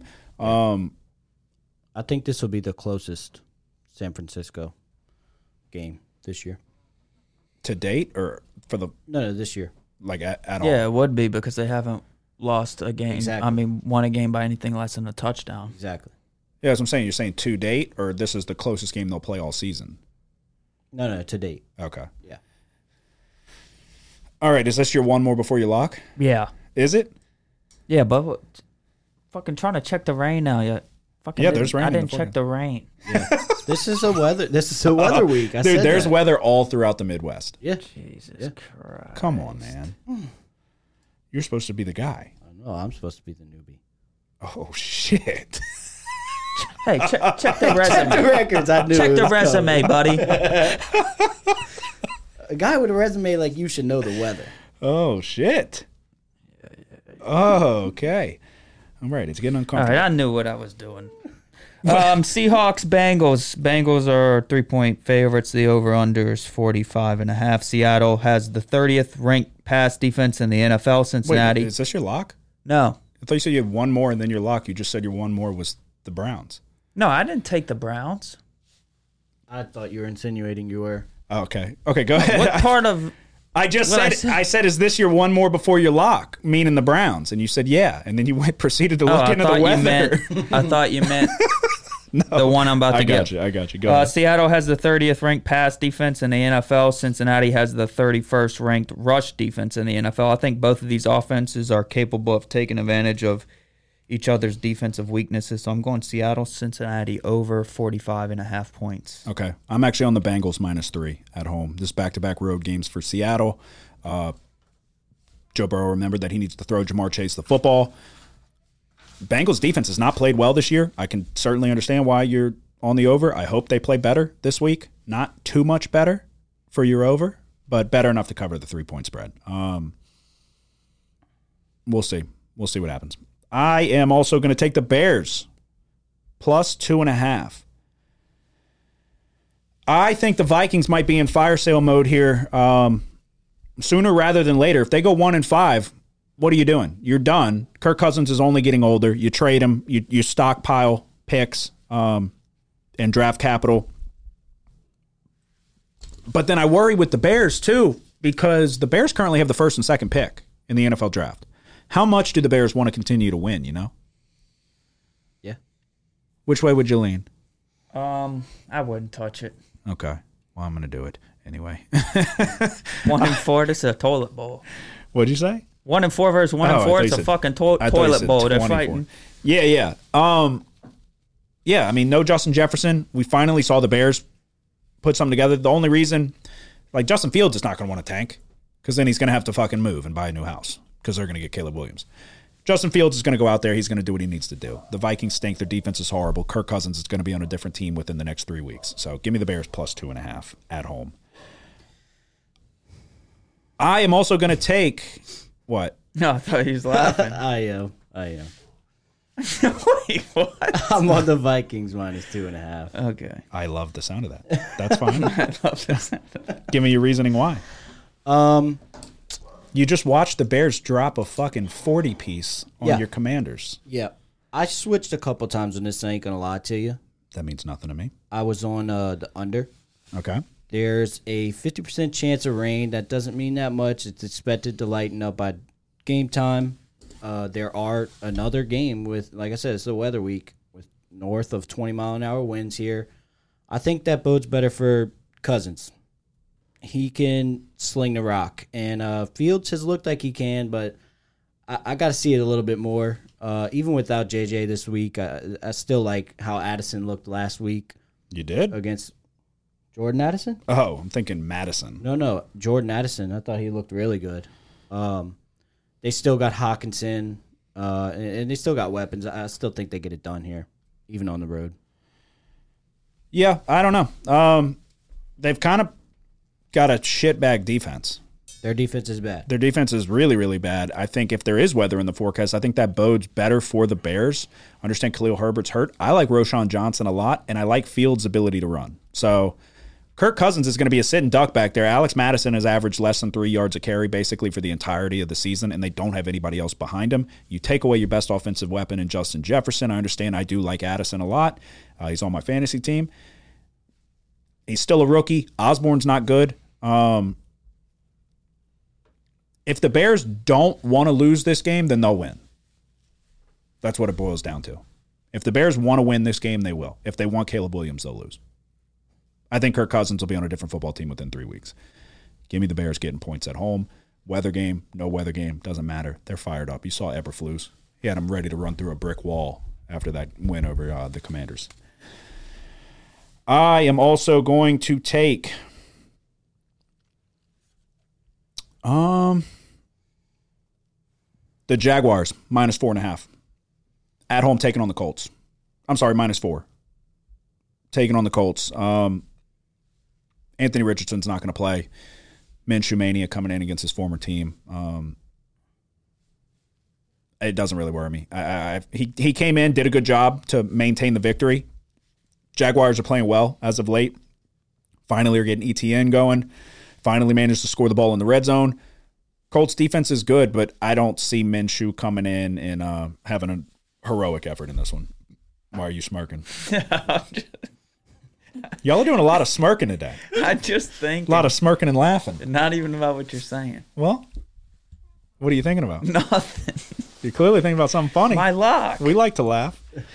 Um, Is anybody on the Commanders and Falcons? No.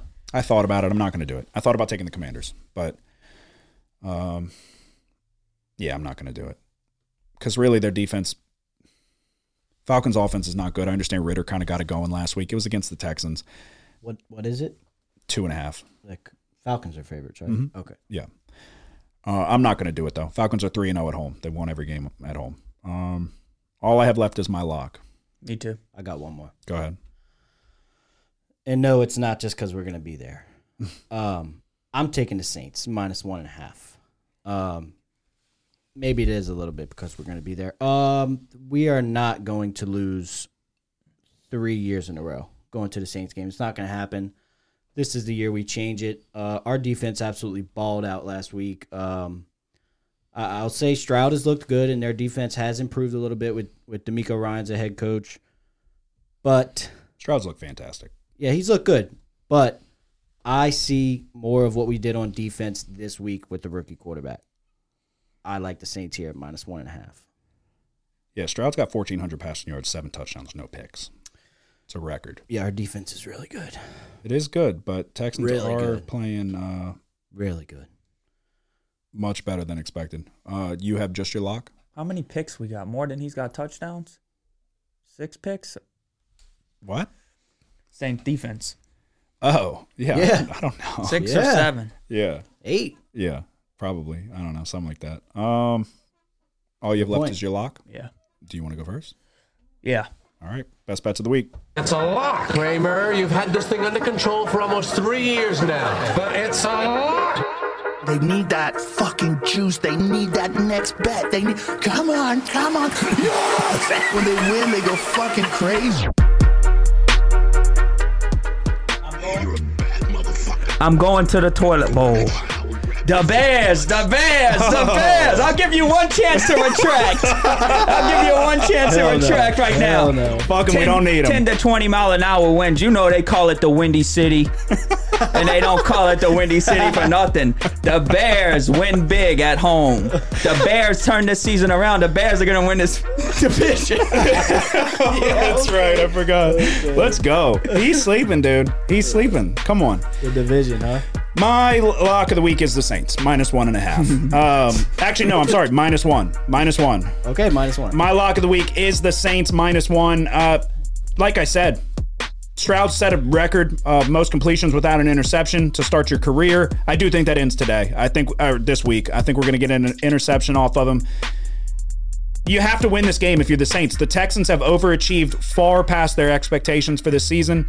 DeMeco Ryans is a good defensive coach. He might be able to throw something at us that, that like I said, I could it be because we're going to the game? I really don't think so. Uh, I think this is a game that you have to win if you're Dennis Allen. You finally got some points on the board against the Patriots, 34 to nothing. The Texans have overachieved. They just played the Falcons down to the wire, and and realistically, I mean they they lost the game there late.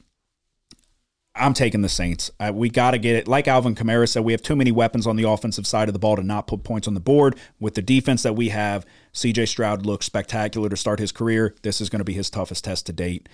Saints minus one is my lock of the week, and I do not often bet on the Saints these days. So, to recap, Thursday I'm taking the Broncos plus 10 and a half. Cowboys Chargers over 50. Taking the Raiders minus three, the Jaguars minus four and a half, the Bears plus two and a half, the Bengals minus three, and my lock of the week is the New Orleans Saints minus one. I'm on the Broncos team total under 18 and a half points. I'm on the Ravens minus four. Seattle, Cincinnati over 45 and a half points. And then for my lock of the week, the Bears plus two and a half. You gave him the opportunity to switch. He didn't take you I up know. on it. I just want to get y'all once. That's all. Okay. Well, you can keep fucking dreaming. Um, I didn't give out my lot. What? You Oh. went, you went into the recap. Oh, Jesus Christ. Why It's did I fine. think- I'll give it out real quick. Go ahead. Uh, I'll do a recap and then give it out real quick. No, give it out, then recap. Give it out then recap. Yeah. Uh, my lock of the week is the Cowboys Chargers over 50 and a half. Um, What's so every time dude? I take the same pick as one of y'all, there's only so many games, guys. You can't laugh at every single one.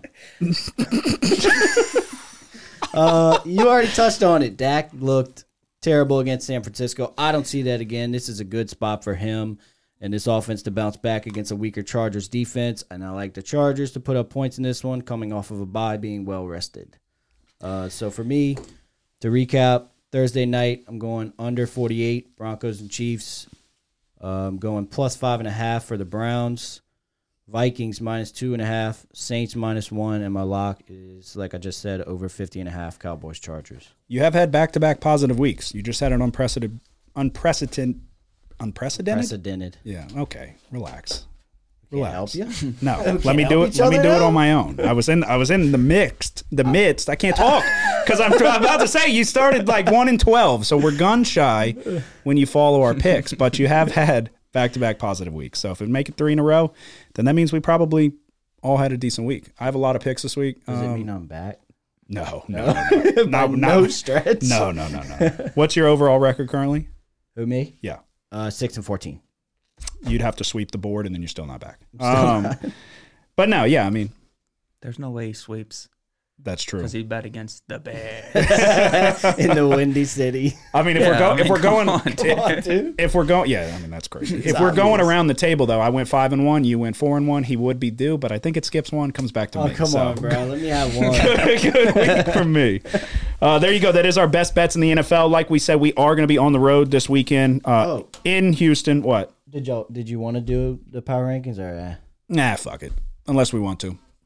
That was more or less for Yeah, yeah, college. yeah. I mean, I did them.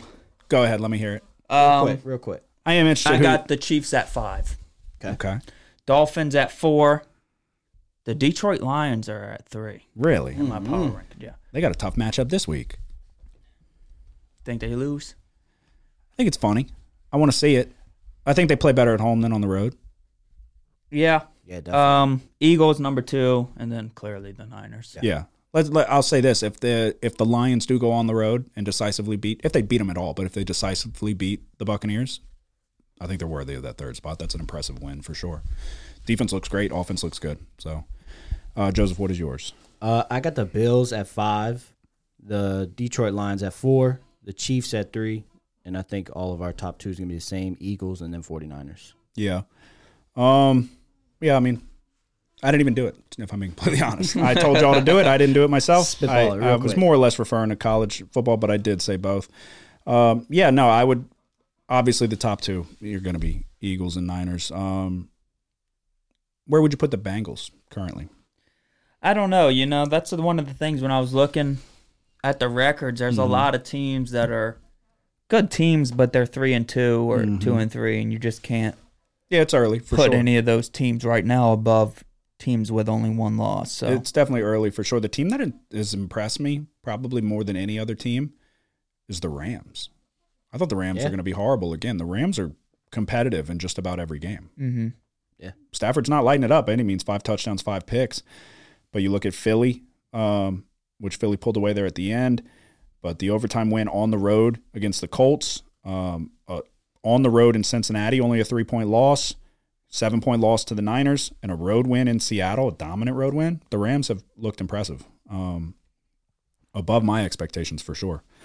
But there you go. That is our best bets in the NFL uh, and college football. It's going to be a good week. I said it last week. I mean it this week. Last week I didn't. This week I do. Um, take Thursday with a grain of salt, at least on my end. But we'll see what we can do. We got football every day until Monday, and really every day for the next month. So, you got anything to say before we go? uh, go Saints. Who that? Episode 166 is in the books. Again, hit subscribe everywhere. It helps us out. It's very quick and easy, and it goes a long way for us. Um, this is going to be a good week. Anytime you have whatever just happened between me and Nick on our college football locks, that's a good sign. Joseph's going to regret not taking the Bears in the Windy City when it's pretty windy. So uh, we'll refer back to this next week. Y'all have a good one. Who dat? Play long enough, you never change the stakes. The house takes you. Unless, when that perfect hand comes along, you bet big, and then you take the house. I've Been practicing this? A little bit. Did I rush it? Felt like I That was rushed. good. I liked it.